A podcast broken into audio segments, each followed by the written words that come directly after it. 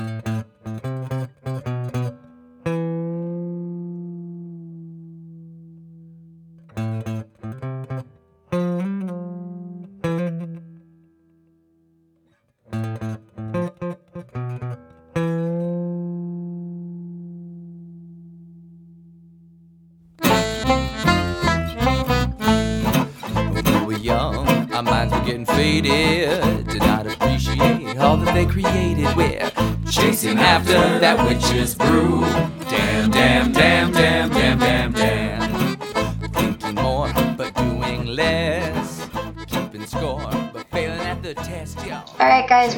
to another episode of the Mi- Mixed Witches podcast. This is our third episode recording today, and as you have seen from both of the previous episodes in the previous two weeks, it's been a long day. And you guys, you guys Yeah. aren't even seeing what when we started the day. No. because I guarantee you the timer on our phone conversation is past eight hours. So, I just sat here and realized that our topics for this month kind of go together, like all the way around. yeah, A which was which was not planned. no, that's I was like that's weird.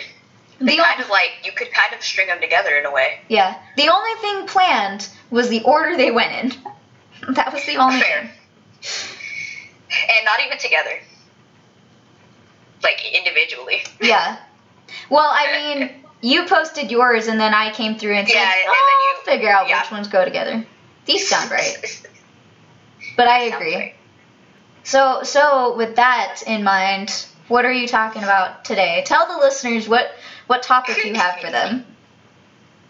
Well, I thought we would bring it we would be bring it back and remix the sacral chakra. Remix. specifically focused on how do you strengthen and heal your sacral chakra. I touched on it before when I was explaining the sacral chakra, but I didn't really get into it. And we were just talking about this, that feeling to redo some of the things we've talked about. Hence, I definitely feel that because I picked two things we've already talked about. but I got a calling, basically, is what we will say, that my sacral chakra needs attention and it needs it now. So, fully going to spend definitely this week. I can't even promise myself a whole ass month. Like, just do baby steps. But definitely going to spend a lot of time on two of my chakras. We will get to the other one. But if you would like to hear about the sacral chakra, go listen to that episode if you remember, then here we are. Because I'm actually not going to explain it. I'm just going to talk about the things you can do to it.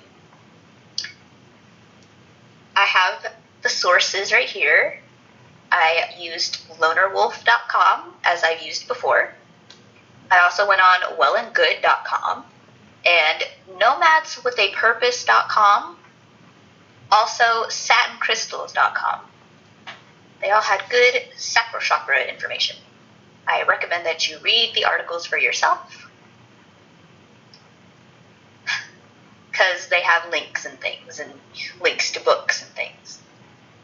So, I know this is something I didn't actually get to say before for the sacral chakra because I didn't know about it or think about it. But important information our sacral chakra forms when we are between the ages of 8 and 14 Yeah, which is that when we are beginning about to develop a sense of self. I thought the same thing. I was like, wow, that makes so much sense. It all strings together. Especially if you are a lovely cisgender female like the two of us are. Probably you started your period around that time. Mm. So, I literally thought about it the other day. I was like, this will be this will be the I, this year is like 10 years of me having my period. And I'm still struggling with this bitch. Cuz I don't know why she wants to change every month, but she does. This will be 13 for me.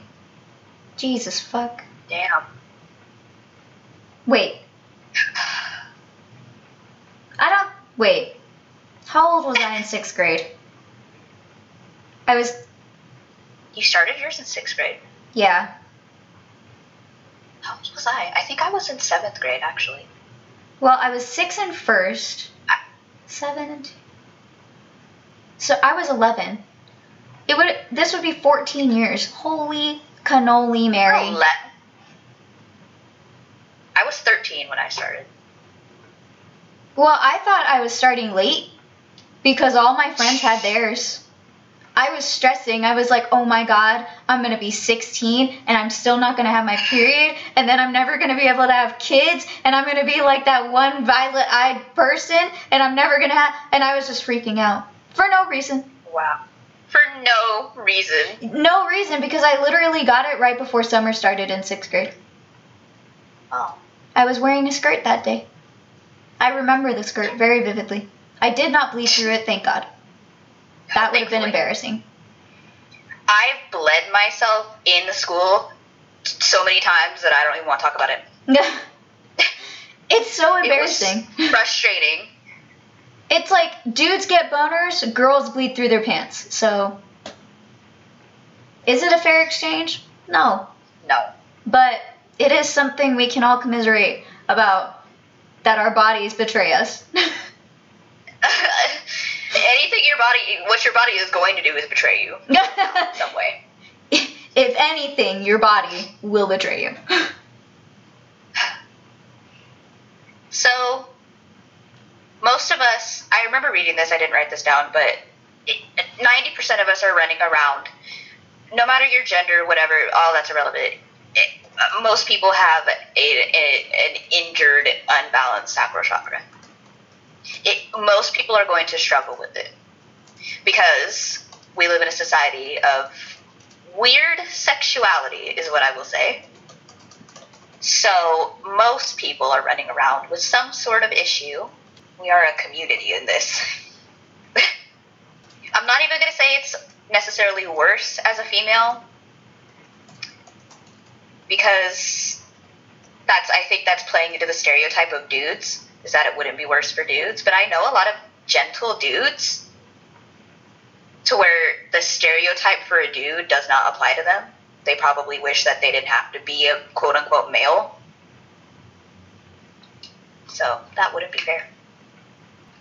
In the previous episode about the sacral chakra, I did talk about the symptoms of when it is underbalanced or underactive and overactive and imbalance. When your sacral chakra is balanced, you will feel creative and joyful. You will probably feel more sexual. I know this is seen as like the sex chakra, but it is your creativity center. It's where you begin developing a sense of self. So, generally speaking, if it is underactive, is when you will feel fatigue and depression and well, I like to say rudderless feeling aimless. That is the best way I could describe it. That is how I describe it to myself. Is how I feel personally, like rudderless, like a boat that with nobody steering. I'm just adrift. And of course, if it's overactive, you may feel definitely sexually hedonistic or particularly aggressive, maybe even like competitive, or just emotionally overcharged. And either way you slice it, you're going to feel some sort of burnout. I think that is how you know your sacral chakra is just and it needs tending to. If you feel burnt out. So, I was very thorough.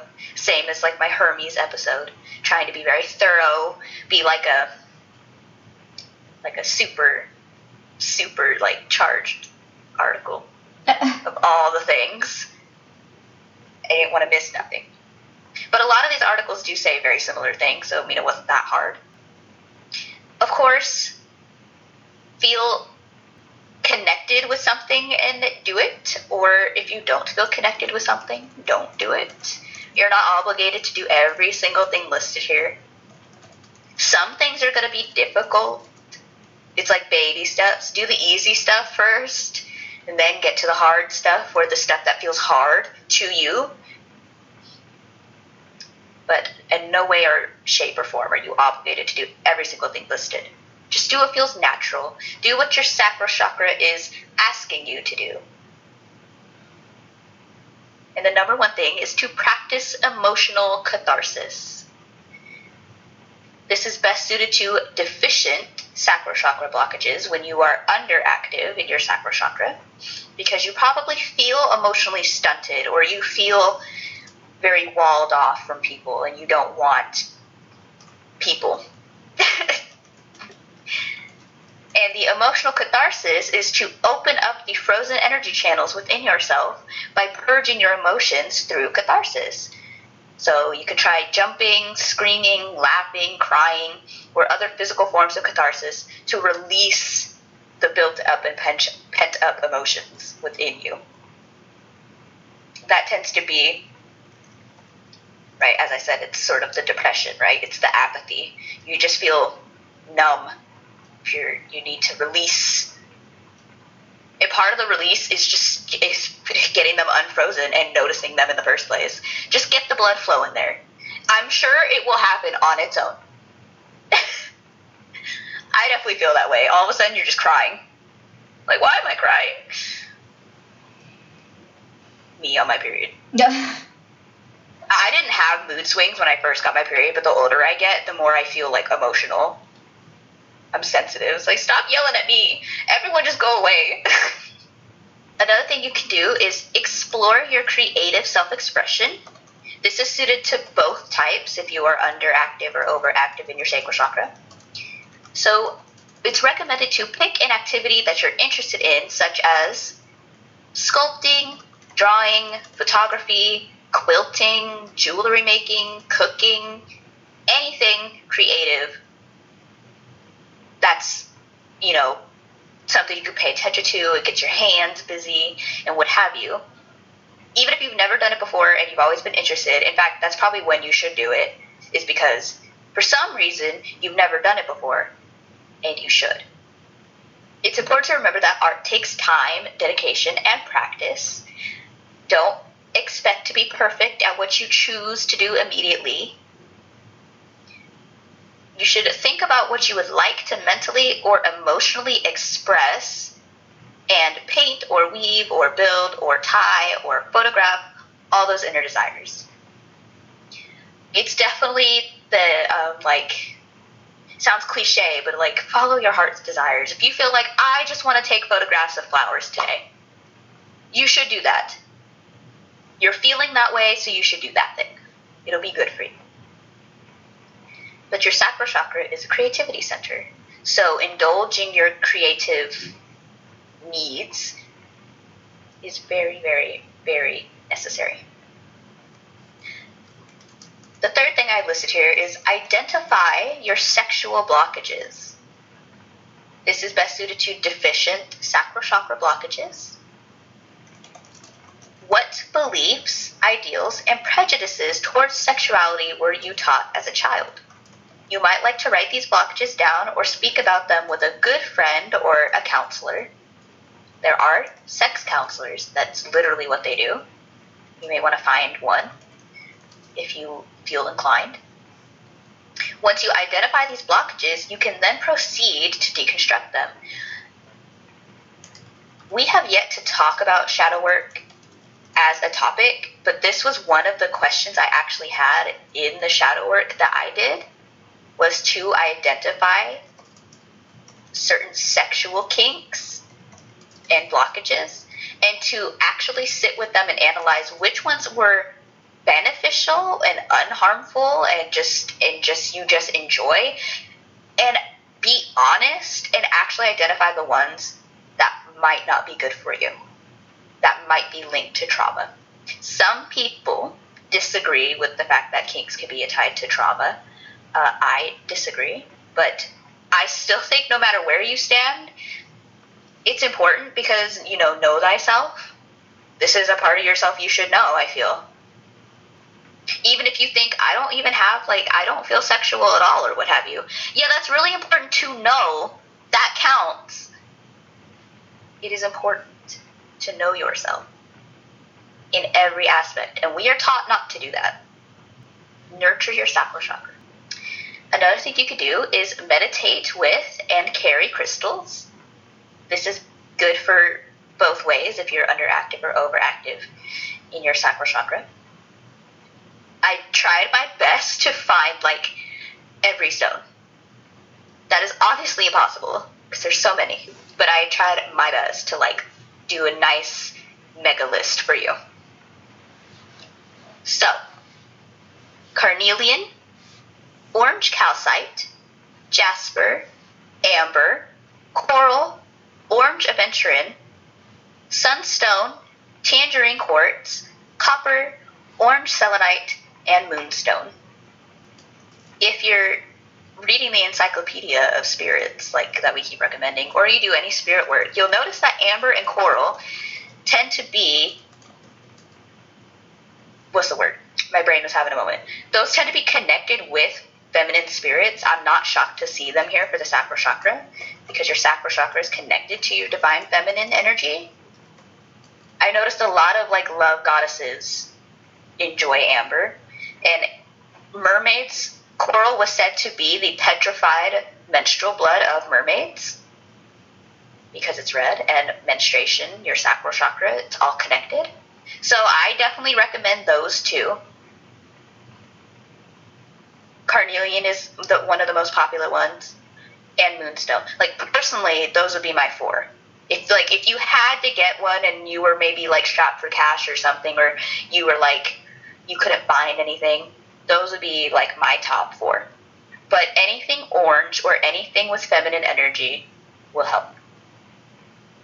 And a lot of crystals and herbs and what have you, like essential oils, do like double, triple, quadruple duty. You'll see them on multiple lists. Like something like a sunstone is good because it's orange, but it has some solar plexus energy it can really help balance you out or make you more adventurous if you are having like deficient blockages. Moonstones are very gentle. They all have different jobs. So I have listed them all for you. You can look them up and see which one you feel like you need. And I already said you can meditate or carry these crystals. You can also you can lie down and place the crystals at or below the navel area which is where your sacral chakra is said to be. You can hold sacral chakra spheres. You know, they, some crystals come in a round shape. And you can use scrying methods to open up the sacral chakra. You can use sacral chakra massage wands to massage the lower abdomen. That's sometimes like what Reiki healers will do.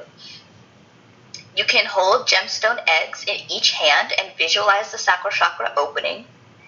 You can place sacral chakra tumbled stones in your pockets or just on your person.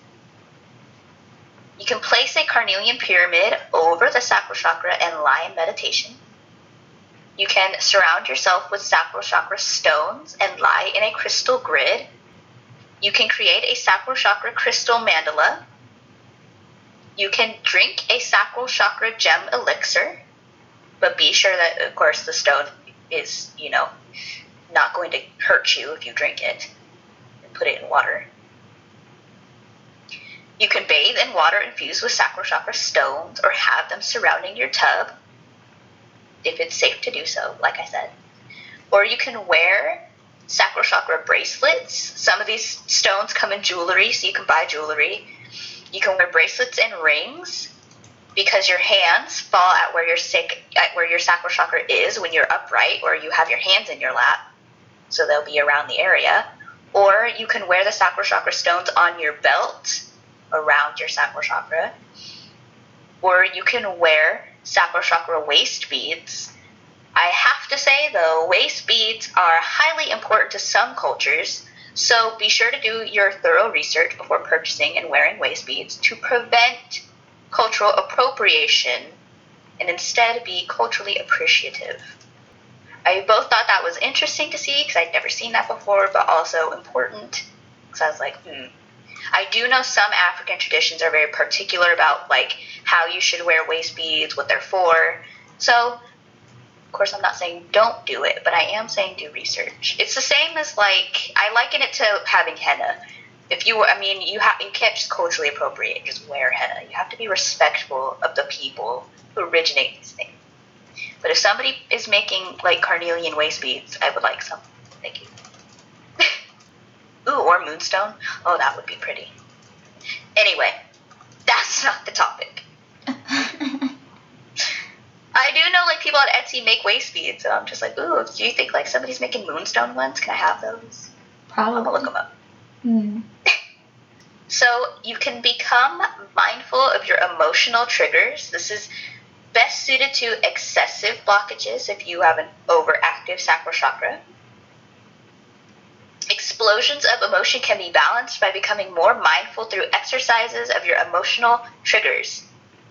For example, if you discover that your fists start to clench when you get angry, you slowly uncurl them and breathe deeply. It's important to become conscious and grounded. Acknowledge that you're starting to feel angry. Sometimes we work in autopilot and we don't always notice when we're having like emotional outbursts or having like temper tantrums. It's important to come back to center and be present, and it will help you rebalance your sacral chakra. You can increase your intake of ginger especially if you are underactive in your sacral chakra, because ginger is a warming and stimulating herb that is terrific for your sacral chakra. You can cook with it, you can use ginger infused oils, you can drink ginger tea. I'll probably do the tea. I like to put it in my ramen. I always eat it with my sushi. There are many ways to get your ginger in. It's also recommended that you explore the root of your addictions. Hypothetically, I would say everybody has an addiction to something, although I don't know you, so if you don't have any addictions, you wouldn't do this one. But there are lots of things that I feel like we don't see as addictions that you might be addicted to. Just a bit. It's not always drugs or food. You could be addicted to anything. it's it's it's because of the chemicals in your brain, okay? How the brain works.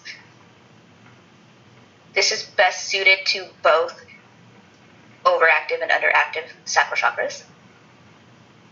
Addictions are a way for us to cope with our reality and fill empty holes in our lives you can journal or you can talk to a friend or a therapist and exploit exploit cool explore why you are addicted to something ask questions such as what place was i at in my life when i started getting addicted to this? Why do i feel this ad- what do i feel this addiction brings me? Not why. What is this addiction trying to hide about who i believe i am? And if you're suffering from a serious addiction, like a drug, make sure you schedule an appointment with an addiction specialist or any of the sort. Please stop injuring yourself. We love you, okay? You should get help. There's no reason for you to feel like trash. You are a good person. That is my pep talk for today. It's making me remember my tarot reading that I got, where the tarot reader was just coming for my throat about my own personal addictions. I was like, "Ooh, girl, you right." Ooh, ooh. It's like I know, I know. Oh my god. Oh, I was like, "Oh, girl, she said it. She said it out loud." Just fall out. She said it. She said, "Here's your problem," and I was like, "Oh, it. you right." I know. So, one of the ways to balance your sacral chakra is to practice self care towards your body. This is best suited to both kinds of blockages. I recommend everybody do this regularly. You can explore empowering resources. There are books, workshops, guided meditations that will help you to accept your body type and your other physical quirks. Like whatever you feel like is wrong with you, and you look in the mirror and you go, that's fucked up. I don't like that there are ways for you to start really accepting yourself more. I'm not even going to say loving. Because, you know, that sounds intimidating. If you are way at the bottom, you're thinking, bro, I'm not, bro, that ain't gonna happen. The point is to just accept that it's that it's there. That's first, and that it's okay. The point is also to stop apologizing for how you look and start embracing your unique body and its needs. Because, you know, we live in a society where everything is a beauty contest, but it's not. It's really not. And there's nothing wrong with how you look. Even if somebody else said so. They're wrong. There is nothing wrong with you. You can join online or real life groups that help you to love your body. You can find out what eating plan suits you the best. Some people recommend that you pro- you cut out processed foods. I would definitely recommend cutting out the ones that we know are detrimental to us. And maybe not even cut them out entirely, but to just cut back on them. Like we know sugar is not the best but it's almost impossible to cut it out completely. And in fact, I don't even agree with cutting it out completely because, bro, that's how you get disordered eating. You start to obsess, and that is not the plan. But it's important to treat ourselves just a little bit better than we treated ourselves yesterday. Some foods for your sacral chakra are, of course, orange foods because it's orange especially oranges. It's literally what they're called. you could try eating coconuts as well, apricots, almonds, sweet potatoes, carrots, mangoes, passion fruit, nuts, seeds, melons, pumpkin, butternut squash, any fermented foods, salmon, cinnamon, and papayas. Papayas. It is recommended like orange foods and also really fleshy foods. You know, the apricots, the papayas, and the mangoes. If you'll notice, a lot of those things are also considered aphrodisiacs or like sexy food. They make you feel some type of way. Eat those. Eat those as well. Eat the sexy food. I try to find a lot of those as well because I know sometimes it's like I'm allergic to that or I don't want to eat that. So I gave you options. Like I don't like coconut, so we're not going to do that. Fair enough. I don't like sweet potatoes either. But- No. I mean, sweet potatoes as tempura is good though. Oh, eat it like that. It's really good. With like the I know you don't- specific tempura sauce, oh, so good. That sounded like I didn't like it, but it was good. yeah. I do get down with some salmon though. Hell Some yeah. Anyway. you can tell we're hungry because we've been doing these episodes all day. yup. I have pizza sitting here. I've been munching. Yeah. Pizza is not a sacral chakra food, and I'm gonna eat it anyway. Because nobody said I couldn't. So, Even if they did, I'd be like, fuck you.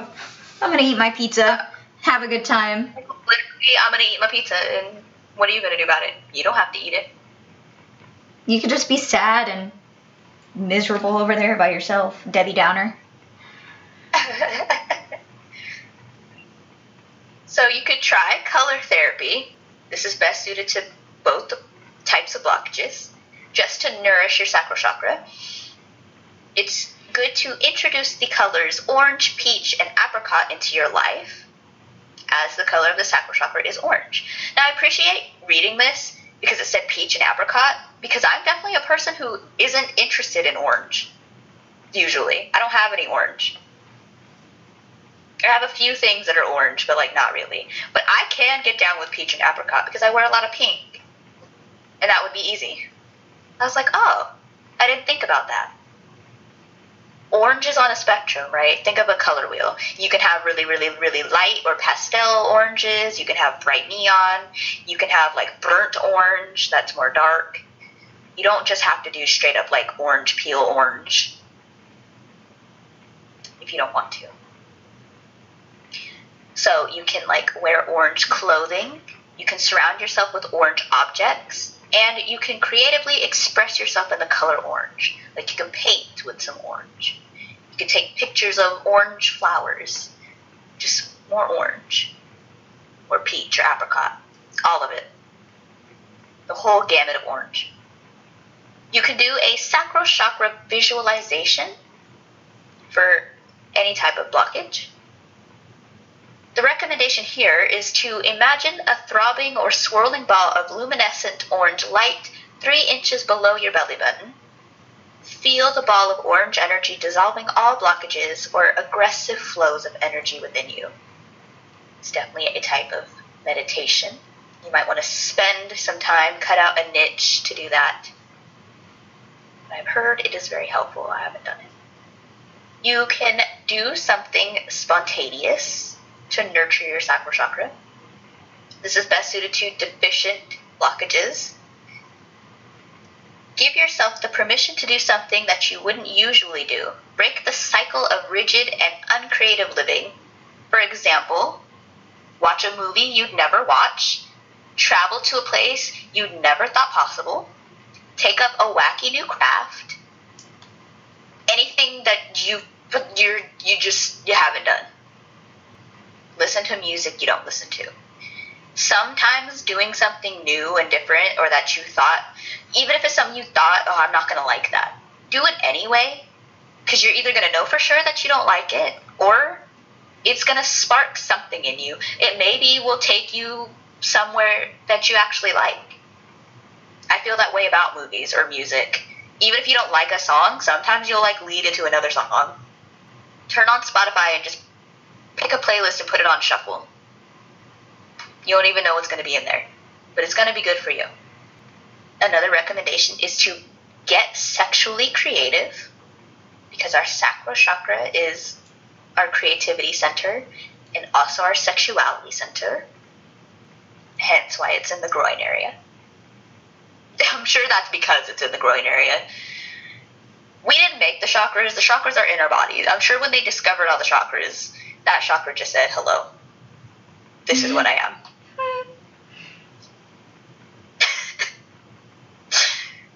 so, this is also best suited to deficient sacral chakra blockages because if you are underactive in your sacral chakra, you're not normally being sexual. I'm trying to I'm trying to think ahead of what I've written here because I do think that I put something for if you are not sexually inclined.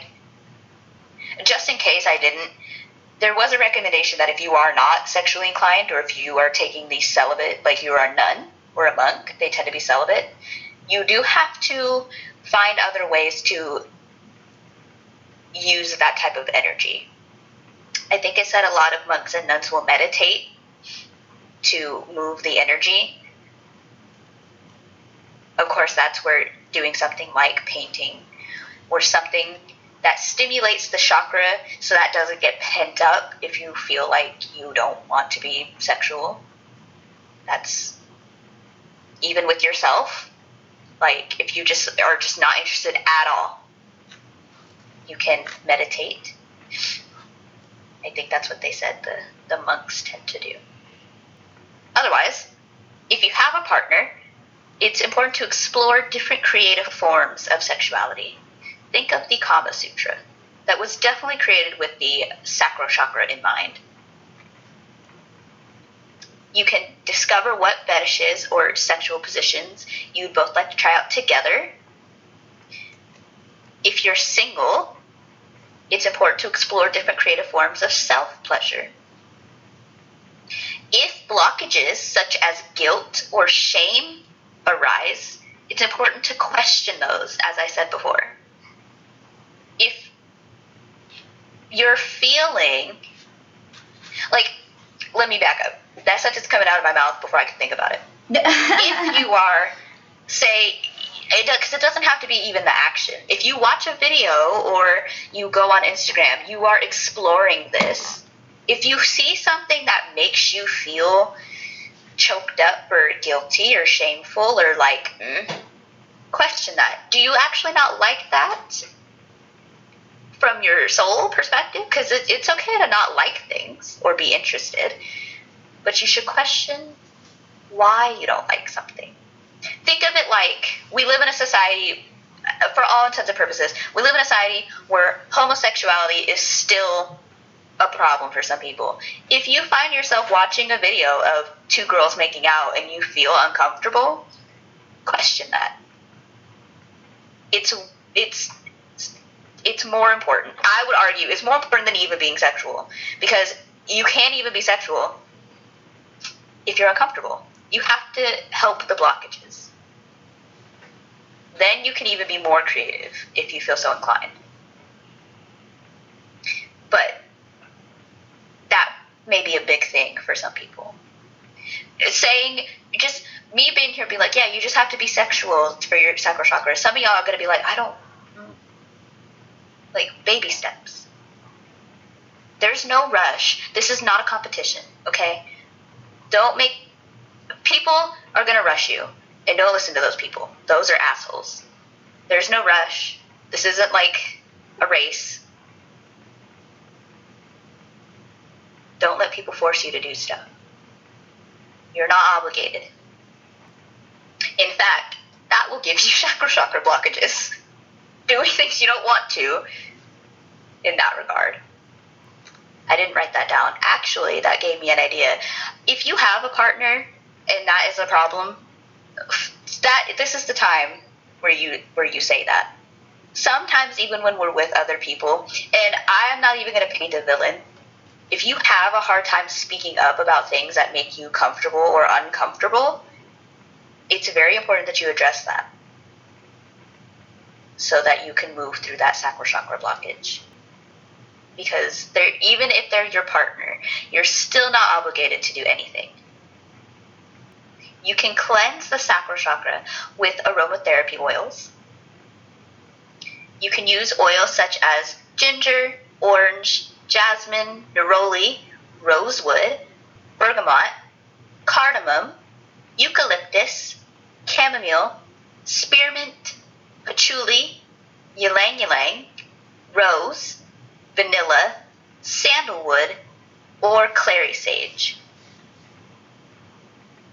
things like eucalyptus and spearmint and clary sage are cleansing type things. I feel that's what I mean by like double duty. I feel like they're not necessarily sacral chakra herbs, but those are things you can burn or put in the bath and what have you to kind of help move the energy. And things like orange and ginger help stimulate the sacral chakra. We're all working in synergy. You can clear blocks with yoga. So, yoga is an amazing way to open up blocked constrictions of energy within the body. I saw recommended the cobra pose, the butterfly pose, the camel pose, the goddess pose, the reverse warrior, the low lunge, the child pose, the happy baby pose, and the pigeon pose. And I do know for certain that there are lots of people who have done routines for the chakras or just for like hip opening yoga routines and what have you on YouTube or anywhere else. So you could just Google it if you don't want to sit here and Google all those poses. You can say daily affirmations. So, what you think is what you manifest, and you can support your sacral chakra by repeating the following affirmations with sincerity and open heartedness. I have a handful for you here. I allow myself to feel my emotions. I create healthy boundaries. I embrace my inner passion. I value and respect my body. My sexuality is sacred. I release my inner emotions creatively. I deserve to experience pleasure and have my needs met. I feel safe to express my sexual self in fun, creative, and healthy ways. I attract relationships with loving, good people who will support me. I embrace change and make the best of my future. Every day I experience more joy and satisfaction. I flow with inspiration and creativity. My body is vibrant and I am comfortable inside it. I am a shining star in life. Creativity flows through me with ease. I make meaningful bonds with my partners. I attract the best friendships. I embrace my passion. I appreciate every breath I take. I accept my physical body. I feel like y'all start if you weren't sure about the sacral chakra and what it did, I feel like we're at the point where I think you'll understand the point. It's the it's the I always see it as like the warm chakra. It feels like it would be warm if it was physical, like a ball. It feels like it would just be like warm. I was gonna say kind of like a hearth fire. Yeah. Just like this warm, it's just warmth. It's happy. You can chant VAM to yourself, V A M. The sound matches the vibration of the sacral chakra. You can try drawing out the letters into sounds, saying it like long ways. I'm not going to do it here. I think you can figure it out. You can also listen to binaural beats, which is a form of music healing therapy, which helps to activate and clear all the chakras through alternating sound waves. There are lots of those on YouTube, I know for a fact. You can find all different lengths 30 minutes, 15 minutes, 3 hours, 9 hours, all of them. You can also try to incorporate more humor into your life. You could try watching funny movies or surrounding yourself with lighthearted people who are in touch with their sacral chakra. You might also like to explore belly dancing, which is a wonderful stimulator of the sacral chakra, as is just dancing in general. So, you can connect with water. The sacral chakra is connected to the element of water, so nourishing your body inside and out with some water will do some good for your sacral chakra it's recommended that you do that by drinking it. We all should be drinking way more water, I'm sure. I have a water sitting right here. you can make it fancy if you just really cannot drink regular ass water. And you can put a couple slices of oranges in it. Because it's still water. You just put oranges in it. If that helps you drink more water, I fully recommend that you do that. Even put some ginger in it. Put anything in it. I don't care. you can take a warm bath, complete with orange essential oils. That will help your sacral chakra. Or going swimming in a natural body of water will also help the energy start to flow. Another recommendation is to sing out loud, dance, and be goofy. Basically, the, sh- the sacral chakra likes when you're an actual idiot.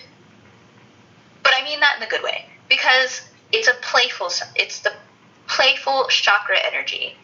Like I said, I feel like the chakra would be warm. This one's warm and friendly. You know, like back in the day, back in the Tumblr days, where everything was getting personified. Yeah. Oh god. like I feel, I feel like the sacral chakra would be like a young, a young lady, maybe even like a teenager, just young and stupid. That's her. Yeah. Playful, barefoot, running around in grass. That's what she wants. Flowers. Same. and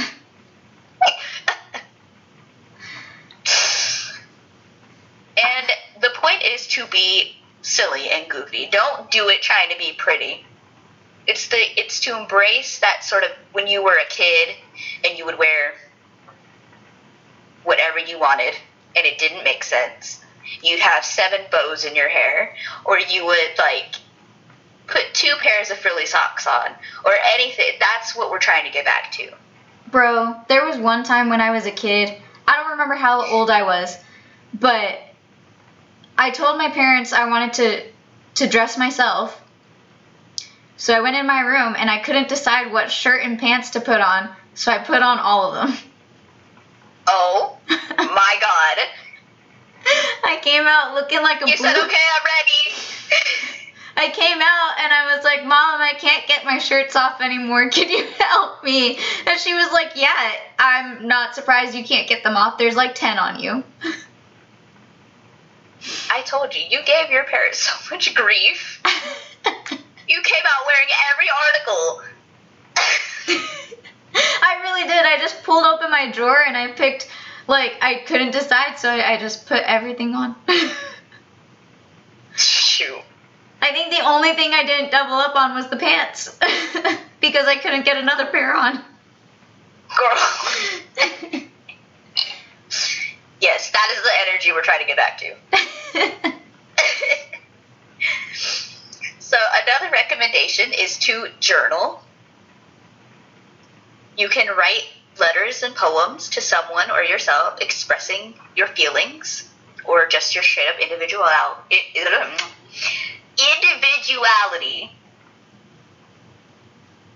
You don't have to send it, but just getting the emotions out on paper can be very healing. Write a song. Just do that. And then sing it. And then make up a dance. And your sacral chakra will just be happy with that. you just unlocked a memory for me. I remember I was watching The Little Mermaid and I had the DVD that had like the special editions and what have you. And it was Ashley Tisdale's Kiss the Girl, and there was the video. And I swear I dug through my closet and tried to like imitate the outfit she was wearing. I swear I put on like three or four things, like two or three shirts to get my shirt to look like her shirt. And you know, in the 2000s, we had like the tank top layered over whatever the fuck, yeah. all the jewelry. I had like two skirts on. I put tights on. Was pretending to be Ashley Tisdale in that video, and I was like singing at the top of my lungs. Ah, Good, good times. good times. I fully felt like I was Ashley Tisdale, and I was the most beautiful person. Like you couldn't tell me nothing. That's the sacral chakra. That's that's that's her. That's her. That's what she wants from you. I was gonna say, where'd that little girl go? What your sacral chakra's asking. That's what she's asking you. Man, but you No matter talk- your gender. Where did that little child go? Uh, But you talking about that makes me remember the time when you were holding the cat and fucking dancing with the cat, and he looked like he wanted to get away so badly. And Oh, oh, yeah, I think you were holding Merc, and he just he just I think it was Merc. Yeah. he just didn't want to he just didn't want to be there. well, I wanted him there. He had to suck it up. All the singing and the You- dancing. he enjoyed it. Okay. He's a liar. He is. He's a dirty liar. So, one of the other ways to strengthen your sacral chakra is to allow yourself to be vulnerable. And I know some of you just heard that and went, no. Me. I went not happening. It is best suited to deficient sacral chakra blockages because that's the problem. That's why it's deficient. You don't let yourself feel emotions and be emotional to anybody ever. And I, I'm with you. But it's important. That's what your sacral chakra wants. The last thing I have is to stop and smell the roses. It's important to engage your senses. Um, I liken it to the fact that I am a Taurus, but if you know, if you remember what we talked about, the Taurus or the planet Venus is the sensual. That's what we mean here. Literally smell the roses. Smell your cup of coffee. Touch the nice fabrics in the store. You know, pay attention to how your clothes feel. Like, put your feet in the grass. Literally engage your senses. And that's what I have for the sacral chakra. Yay. if you're doing inner child work, which I have been doing, I mean, I there's lots of ways. I was going to do this as a topic, and then I didn't want to write all this stuff down. But if you were like not interested in like, I guess psychologically, like if you were like, this is like too textbook. Basically, inner child work is engaging your sacral chakra, because that's what it is. It's inner child energy. It's the ages of eight to fourteen when you were okay with acting a fucking fool. and before. Like we said, remember, remember what it was like to have no shoes on and run around in the grass and not be afraid of like bees and like be like, wow, picking the dandelions. That's what your sacral chakra wants from you. That is what I would like as well in return. you you and the sacral chakra are on the same page. You're like same. It's like I got you, fam. I would like that too. Ah. okay. I'm now feeling uh, my sacral chakra's like, girl, I'm worn out. You've been sitting on me all day. for real. Now you put me through this ringer. My sacral chakra's sitting here like, girl, you know what to do, so why you not doing the thing? Why are you just flapping your gums? Shut up and do it. Okay. As I said, I told Jane much before, but I knew my thing about. I knew I needed to balance my sacral chakra because I felt the need to start up just a goddess altar and put every goddess that I could on it. And then when I did and lit a candle, I started crying, like crying. It was like, wow, my sacral chakra is broken. I mean, to be fair, your sacral chakra was bleeding. so, uh, uh, and then my period came and it, it beat me up like Mike Tyson. So clearly my sacral chakra has been yelling at me like, "Hello, we need to pay attention to this today Yeah. now." I need attention. It's not debatable. well, I have something to go along with that because they they are connected in a way Yes. And I'm excited to talk about it because I just learned what this was recently. And it felt like a revelation, to be honest, a little bit. So, I remember somebody saying like that magic, like there's no coincidences in magic. That's what this makes me feel like. It's like because you were meant to find it. That's why it was happening. yeah, I Somebody mean, like, led you there. like, it just makes more sense, you know?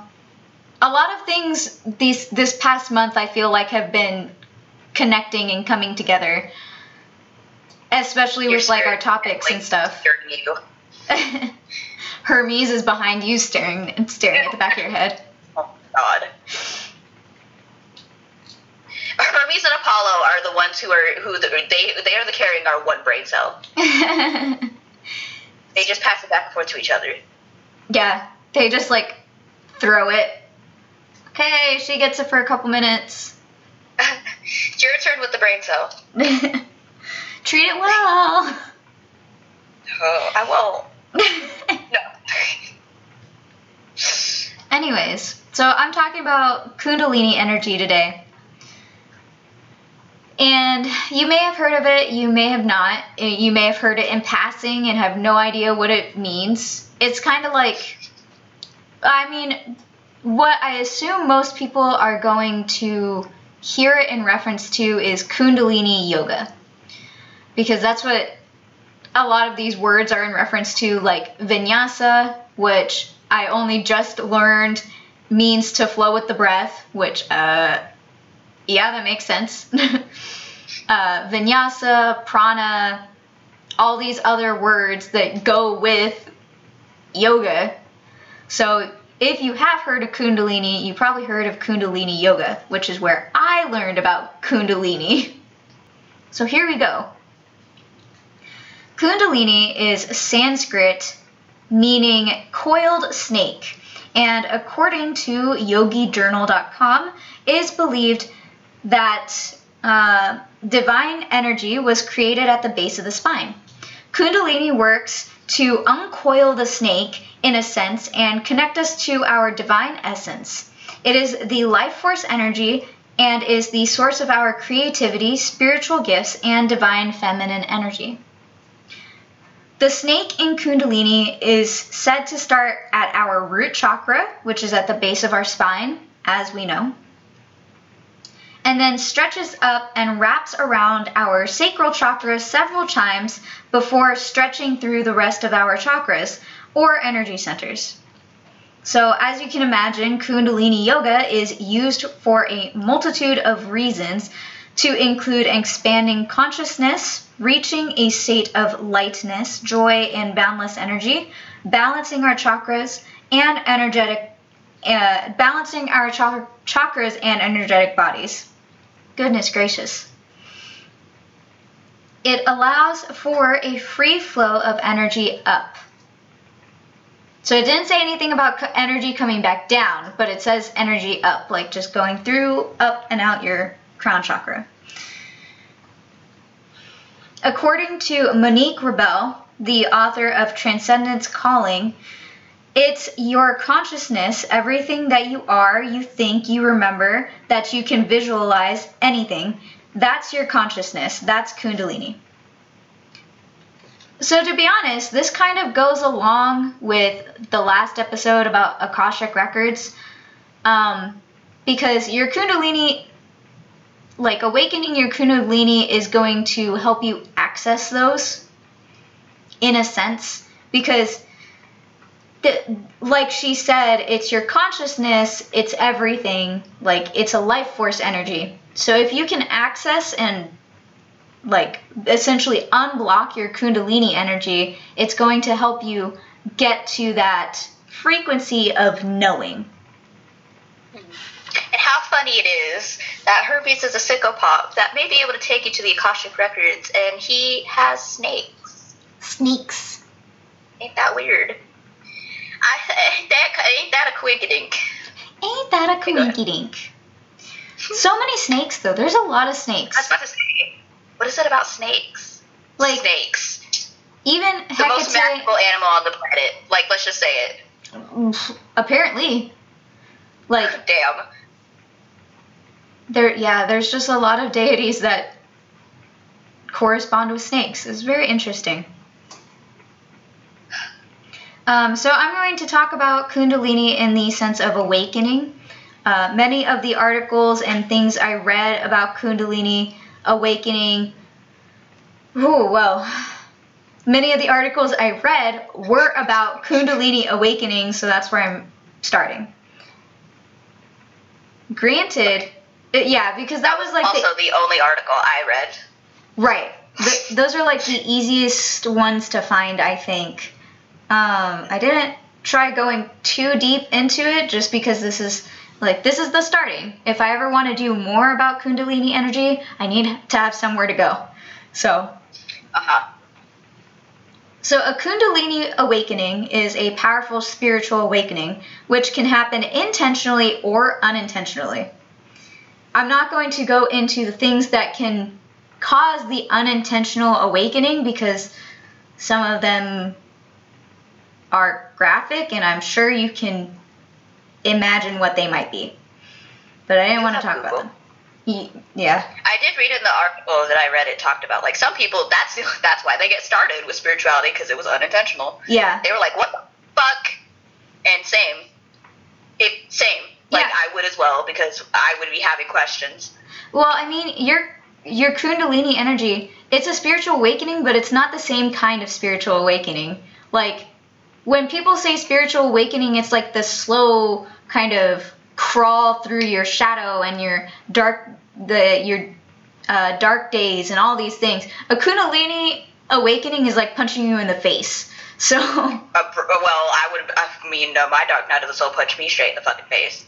Y'all same, are lucky if that didn't happen. same, Right. but that was also that is that is that. This is this. yeah. Um, while unintentionally awakening uh, your Kundalini seems to be common in the spiritual world, if you're like part of the spiritual community and stuff like that, it's where it where it's rare in the Western world. So we've just got stuff going against us. Right here, I wrote big surprise with a little like side eye emoji. So So I wrote here that so a lot of my information comes from multiple sources, and one of those things was lonerwolf.com, like Rhyann That's had. that's that's the article I read. We're at the same standpoint because Oh, is where I got my. It's where I read too. So here we are. Um, And in this article, it calls the Kundalini a primal force awakening. Like a Kundalini awakening is a primal force awakening. That's why it feels like a punch in the face and not the the drag through the think- mud that Well, spiritual I- awakening does. I, understand the point of it being like life force energy, like it's in your body, but uh, for some reason it reminds me of like the wild hunt. Like those would be the same energies. Yeah. I feel like if you you like kind of like it's like if you were part of the wild hunt, I feel like you would be feeling the same kind of energy because for some reason those click in my brain of like primal energy, Yeah. primal animal ass over here ass. I'm not sure if I want to join in, but I kind of do ass energy. Over here ass, looking ass, mugging ass. Witchcraft ass, all that. So Kundalini is a force, nope, is a form of energetic awakening that causes us to transform on the mental, emotional, and spiritual levels. Before we get into the how, though, I want to talk about the what. Like, what does a Kundalini awakening look like? What are some of the symptoms? How do you know if you're having one or had one? Because yes, some of the symptoms are going to be similar to a spiritual awakening, but they are. When I was reading through them, I was like, yeah, these are definitely different than a spiritual awakening. They can be similar, but they're not the same. So, some of the common ones, which are coming from lo- lonerwolf.com, are that you feel a spiritual connection to the divine, transcending the ego. You feel bliss and boundless love you tap into extrasensory abilities and like develop your extraordinary gifts, aka you're developing your spiritual or psychic abilities. You have an increase of compassion for humanity. You're inspired to make big life altering decisions and authentic changes in your life. And when I read that, my first thought was, is that why you want to get out? no, this one's just been coming for a while. Um, you have an increase in synchronicities.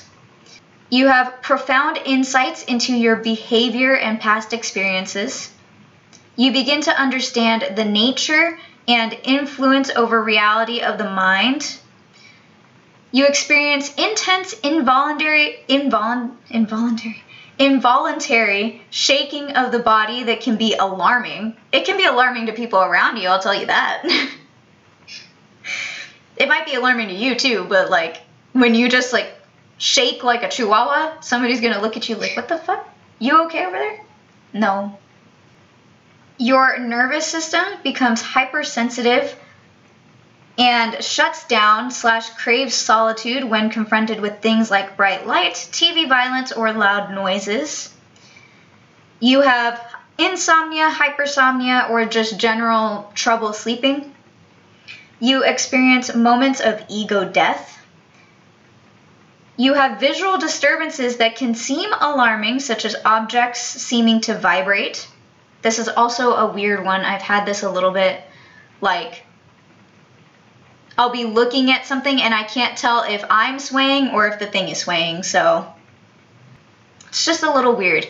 That one that one's like the best description of something like that that I've ever read. And then you feel like you're on a bad drug trip, or you might, I should say. You don't have to, but you might. Some uncommon symptoms are feeling frat, frat, ooh, are feeling fragmented or without a center, dreaming of snakes or seeing snakes, manic energy or chronic fatigue, sometimes alternating, frequent lucid dreaming or vivid dreams, tapping into past lives, intense grief for the planet and all suffering beings, and panic attacks. Of course, some of these things might actually be a mental health problem. And if you are having things like panic attacks or severe hypersomnia, insomnia, or like um, this manic energy or chronic fatigue, the alternating things, just go see a doctor and make sure it's nothing wrong with your body. Like, actually physically wrong with you.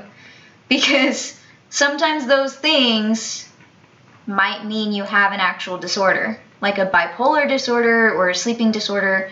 Just make sure you're good to go. GTG.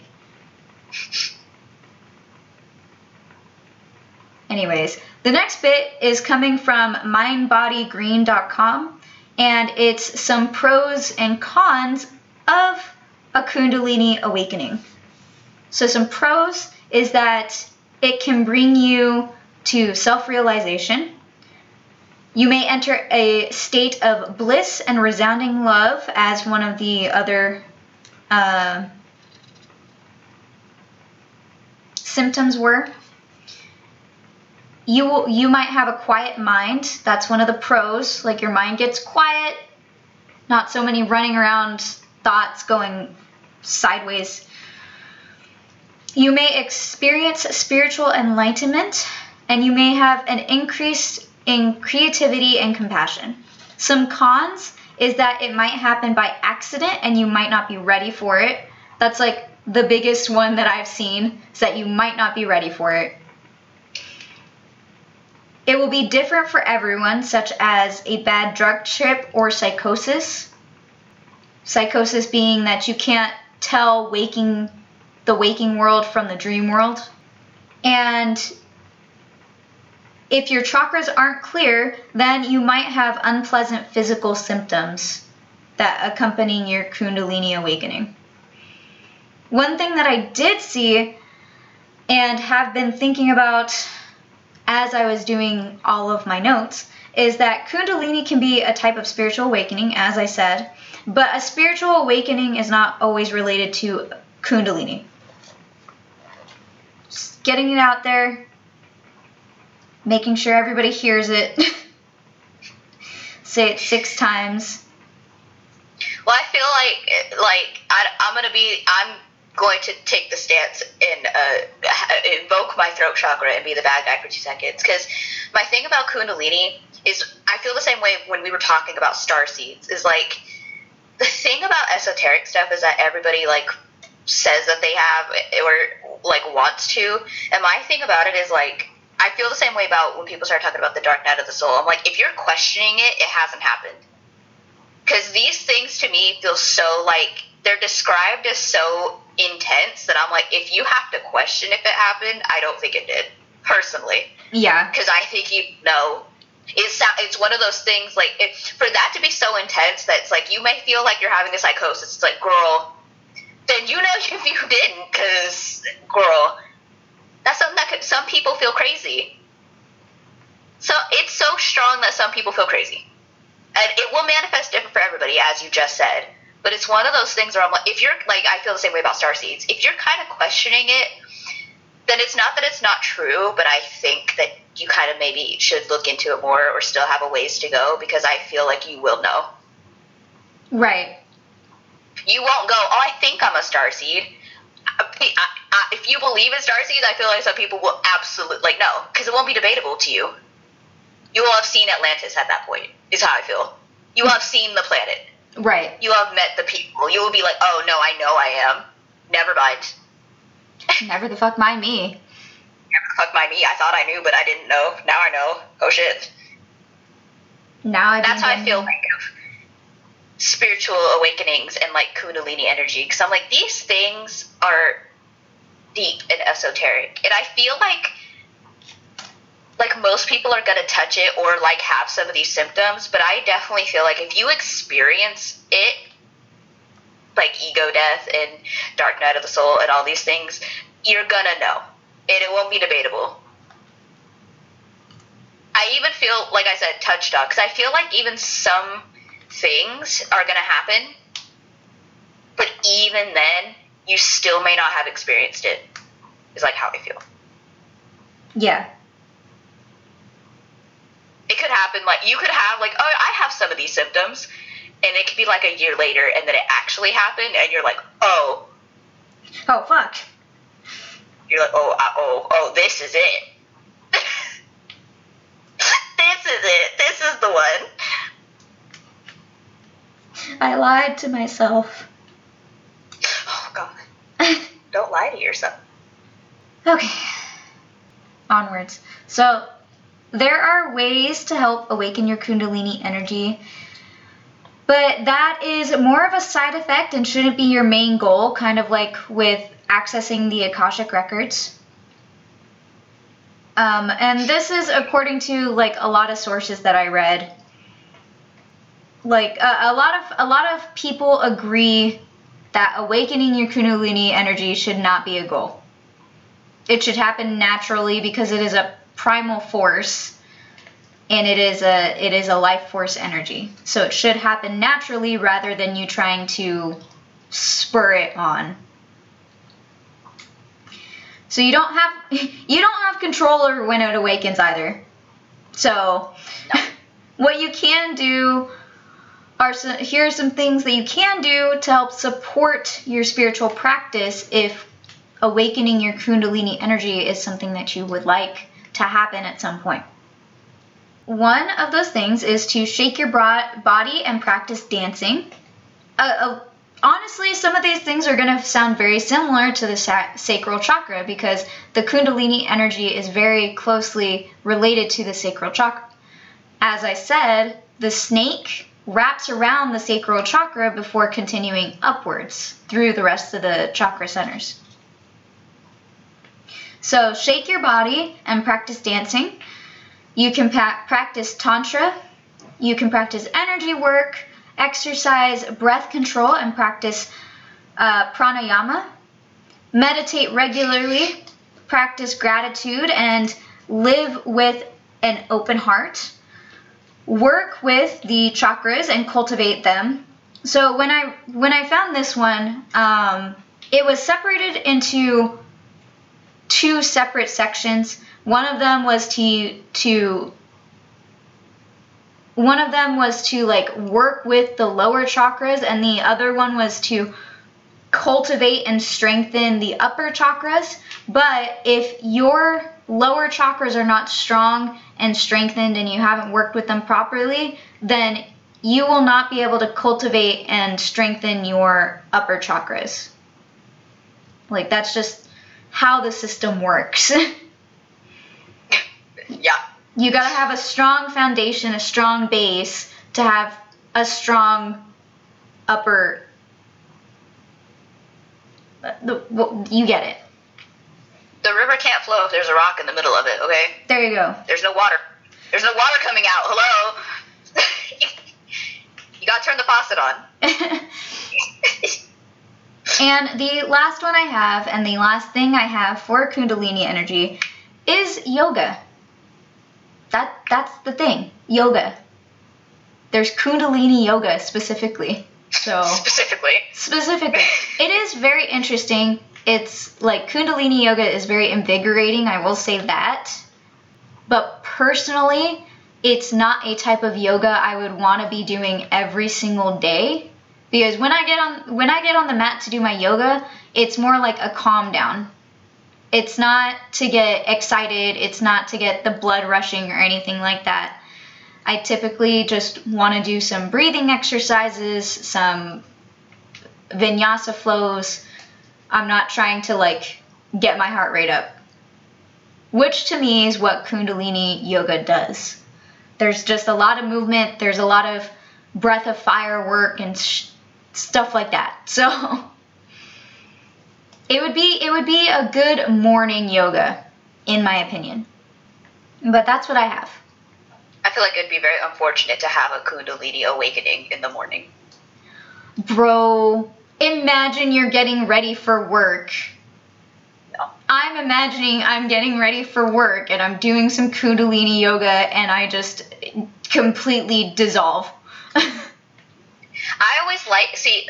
Uh, I'm actually gonna I'm gonna be the good guy for a second, but I will say I always likened it the way when I read it. I always likened it to the same way as like if you have to question if you had an orgasm, you didn't, because you know. yeah. Well, I mean, that's one of the things too, is like you'll have Well- spontaneous orgasms. Fair, but it, that's like it's like the awakening was like the same to me. It's like it, mm, I know I just said it, but it's like yeah, I it feels like I'm hum- like the same with the star seeds or like what have you. I'm humble enough to say I know that I haven't. You almost I want to be vain, be like sure, no, bitch, hell no. But if it does happen, y'all will be the first to know because I'll probably be. I'll call you at like 3 a.m. Right. Probably. Right. Hello, hello. it happened. It happened. Happened, my dude. It sounds spooky, scary skeletons, but like in a good way. Yeah, but like in a way I'm interested in. Yeah, like it's like it sounds like that sounds terrifying, but I'm interested. It sounds like the first step to everything else. Well, they do say some people have been practicing for a really, really long time. In, in, in practicing things does not ensure a ensure awakening. yeah, that was another in one. the same way that I've seen people say that about a Dark Night of the Soul, you're not insured to have one. Like it's not like oh boom. Like sometimes it's some people starts and some people don't have one until five or six years in. You know, it's not. It, it, there's no timeline for these sort of things. I was gonna say, goody them. They have their practice in place. Fair. Like, mine could have come at a better time. mine could have definitely come at a better time. But it didn't. Anyway, what what's what media do you have for us? What media do you bring? I bring a child cartoon. Another one. Another one. Well, no, this is an actual like like like baby Oh baby yeah. cartoon. Yeah, yeah, yeah. I remember. I remember now. well, I actually wasn't thinking anything because I was like, I gave up on trying to find things that coincide. But this is more of the creativity and imagination. And I bring Harold and the Purple Crayon, which I forgot exists. I also forgot it's a book. I'm, I'm, I'm typing it in now in my search bar, and I'm like, oh yeah, oh yeah. Should. This. Aww. So Harold the Purple Crayon, the book, came out in 1955. 1955? Yes. What the fuck? I brought up the book, so I'll talk about the book. It says Harold and the Purple Crayon is a 1955 children's book by Crockett Johnson. It is Johnson's most popular book and has led to a series of other books, as well as many adaptations. I saw, I, there's a cartoon, I also saw there was a movie. The protagonist, Harold, is a curious four year old boy who, with his purple crayon, has the power to create a world of his own simply by drawing it. Harold wants to go for a walk in the moonlight, but there is no moon, so he draws one. He has nowhere to walk, so he draws a path. He has many adventures looking for his room, and in the end, he draws his own house and bed and goes to sleep. Oh, it has the episode synopsis right here. It's a kids, it's for children. There's like no plots. It's just Harold drawing things with his crayon. But I remember watching it, and it is an exercise in the imagination. And of course, we know as a child, you have a much more active and adventurous imagination. As an adult, you start thinking practically. Harold has a crayon and he goes, There's no bed. I'll just fucking draw one. I'll just fucking Like, draw there's no one. moon. There's no moon in the sky. I'll just make one. It's just, it's, it's just a good time. He's a good time gal. There's an episode that says Harold's goldfish dies, so a mermaid helps him understand the meaning of death. No, Harold.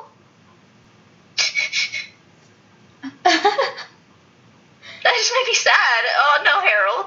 no, no. Dead goldfish. Not no. So Harold, the, uh, the whole thing is about Harold drawing things with his crayon, and as I just I just said, he learns things. Some things aren't even about drawing because that's not about drawing, but he's four years old. You little baby. But your sacral chakra is very much connected to your inner child. It's very much playful, childlike energy. It, you know, manifests and forms from ages 8 to 14. Harold is a bit under that, but that's okay because it doesn't matter. Harold draws whatever and doesn't really question it. There is an episode about perfection. Says Harold can't draw a perfect circle, so he uses his purple crayon to visit a museum and later learns to appreciate his drawings, no matter the perfection. Aw, that's Because cute. it doesn't matter, Harold. There's an episode that says Harold learns that no matter how small he is, he can accomplish big things. Kid shows wanted us to nurture our sacral chakras, and then we all grew up, and that stopped being a thing. And so, then we all grew up and became assholes instead. yeah. So let's like let's nurture our sacral chakras and maybe watch some kid shit. Watch like Blue's Clues again. Uh, my favorite. Because if you had a purple crayon right now, what would you draw with it? Like, that's my question I leave with you. Your sacral chakra is asking you, if I had a purple crayon and you could draw whatever you wanted and it would be, what would you draw? The world is your oyster. That's Harold. I miss Harold. I miss Harold. I miss Harold. Good time, gal. He is. Good time, boy, I should say. no, good time gal. We don't believe in gender. No. You're right. You're right. He's five. What does it matter? He he don't care. He's nurturing his sacral chakra. I hope he continued that after the show Yeah, I. I hope. Oh, it reminds me of Christopher Robin. That's such a good movie. It's so good. Oh my god, I cried so much. I watched that movie on deployment in like the worst possible time during deployment. And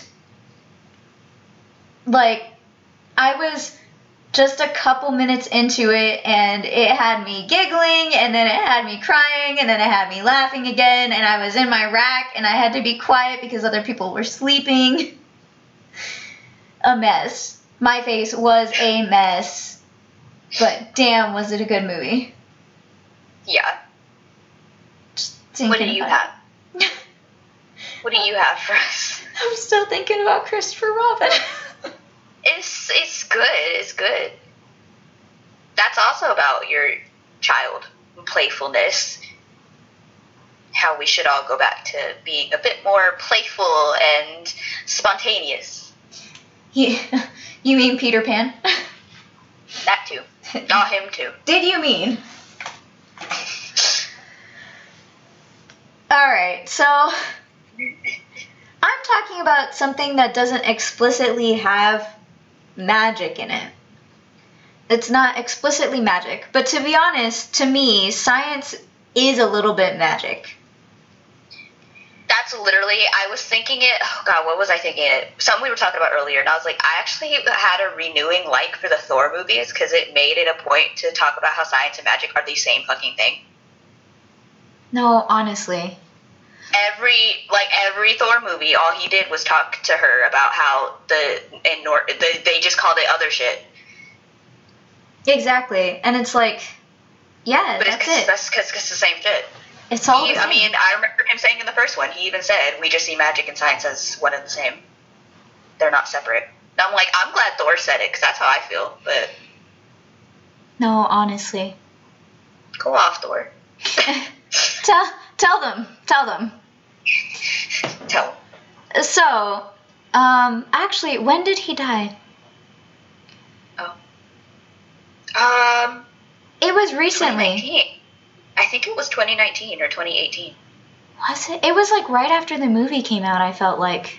No, this Yeah. movie came out at least a couple years before.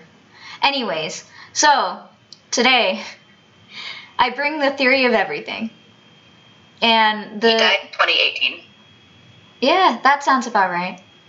I knew it felt recently. That's what I thought. Yeah. But two year, three years, three years seems like a lot of time. I Well, mean, 2020 felt like a whole other universe.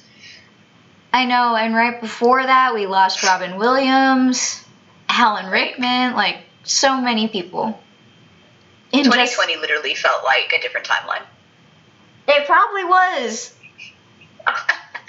Honestly, Somebody who didn't know what they were doing shifted us into the wrong timeline, and it was like, God damn it.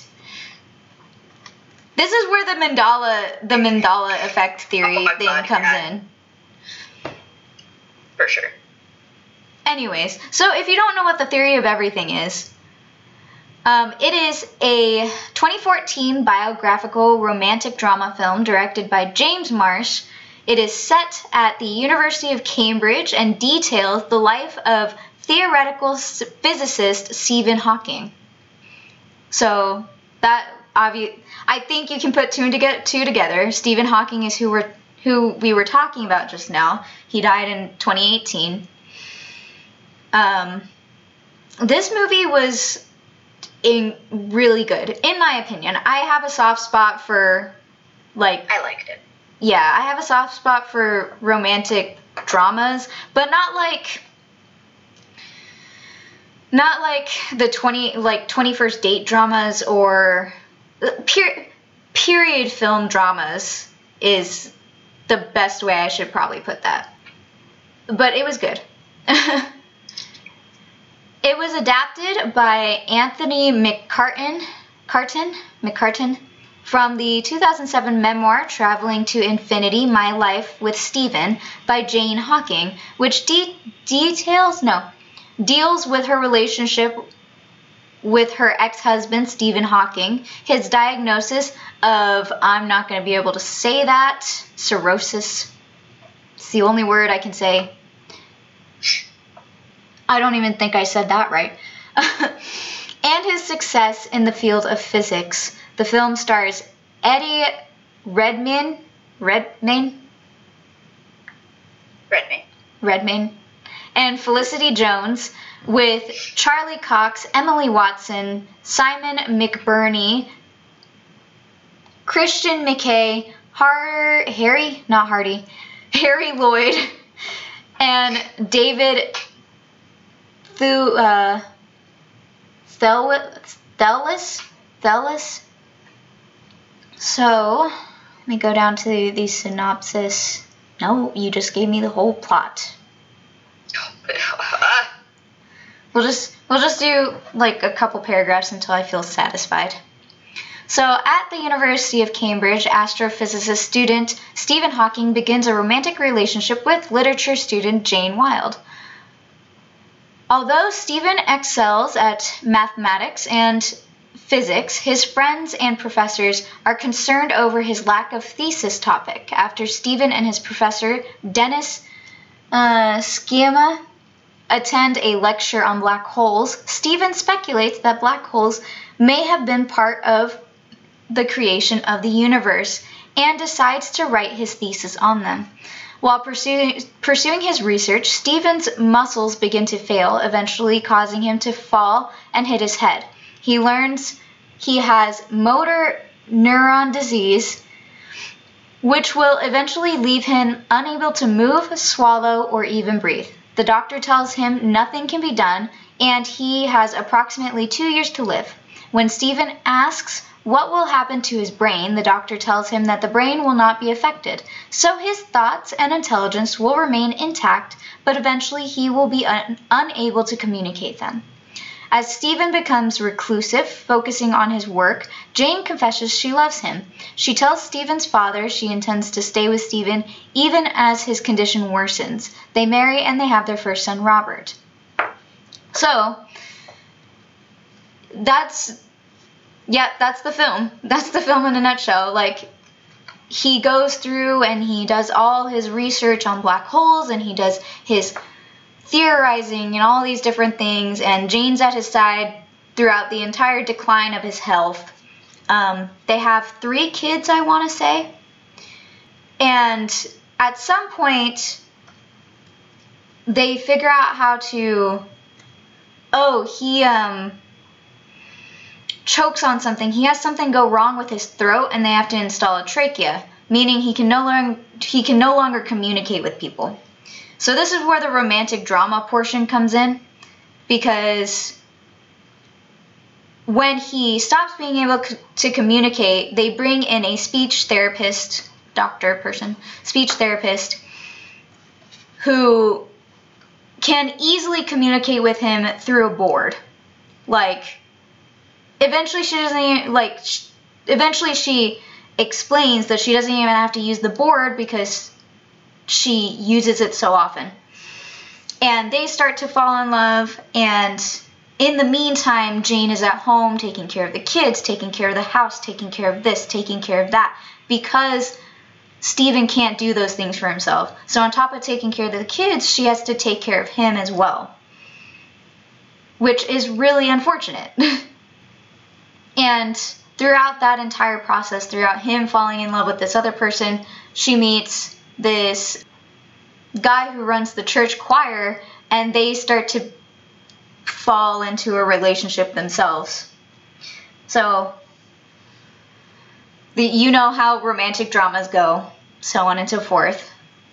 I'm not going to explicitly tell you the ending, but with the help of this new person, his speech therapist, he also they also figure out how to uh, give him his voice synthesizer, the thing that we all know what he sounds like.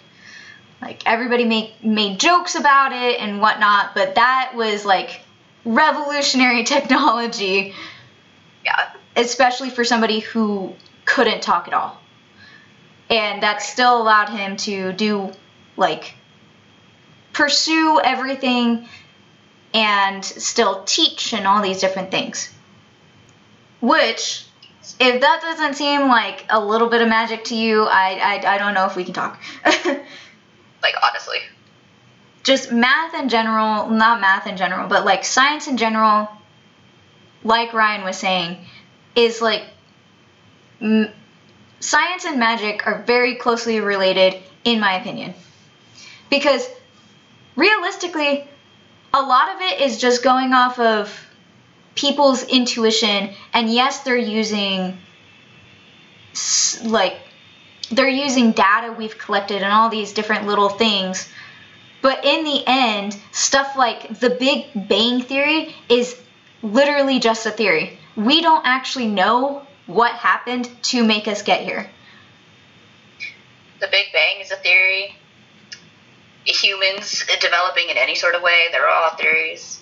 Like- Everything's a theory. We Every- talk about them as if they're fact, but they're not. everything is a theory. Even what we think we know about that's- civilizations is also a theory. Oh my god. That was driving me nuts. the theory of evolution is a, it's a theory.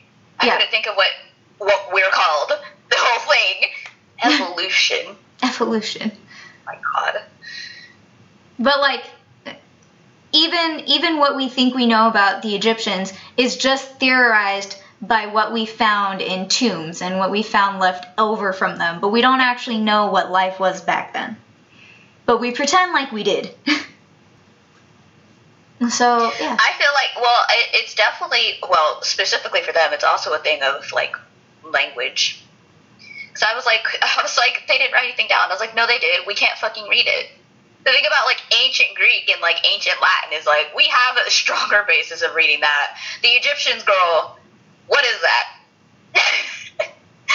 all the all the anthropologists are really sitting there like, what the fuck? What the fuck? They're That's looking at us. They want answers. I don't oh know, John. God. They're pictures, John. I know. What does it say? I don't know, Mary. Your throat chakra. I don't know. God damn it. God damn it, God Mark. damn shut it. up. I don't know what the pictures mean. They're pictures. Those aren't words. What does it mean? Oh my god, everybody became Jack Skellington trying to figure out Christmas. That's anthropology. Him, what does it mean? What does it mean? Goodness gracious. Ah, honestly. Oh, I guess. So if you want to hear more from us, you can find us on Instagram and Twitter at Mixed Witches Podcast. Hold on, I burps. okay. You can also shoot us an email, mixedwitchespodcast at gmail.com. Oh, you can also you can also find us on Society Six at, at Mixed Witches Podcast, or you can head over to our website, which is at Mixed Witches, which is at mixedwitchespodcast.squarespace.com. Yes. Yes. So I I hope you enjoyed this episode. You know, more sacral chakra stuff and uh, kundalini energy, things that go together. I'm I'm enjoying these uh, intersecting topics quite a bit. Yes. Jeez. Oh, God. Sorry, I'm looking at next topic. Oh, oh God. Anyways, hope you guys had a good time. Hope you, hope you guys learned something, and we hope to see you guys next week. Bye. Bye. We were young, our minds were getting faded. Did not appreciate all that they created. We're chasing after that witch's brew. Damn, damn, damn, damn, damn, damn, damn. Thinking more, but doing less. Keeping score, but failing at the test, y'all. Chasing after that witch's brew. Damn, damn, damn, damn, damn, damn, damn. Chasing after that witch's brew. You got nothing better to do, cause you're sailing down easiest street again. Damn, X marks the spot, or is it O? Getting high then, feeling so low. Chasing after that witch's brew. Damn, damn, damn, damn, damn, damn, damn.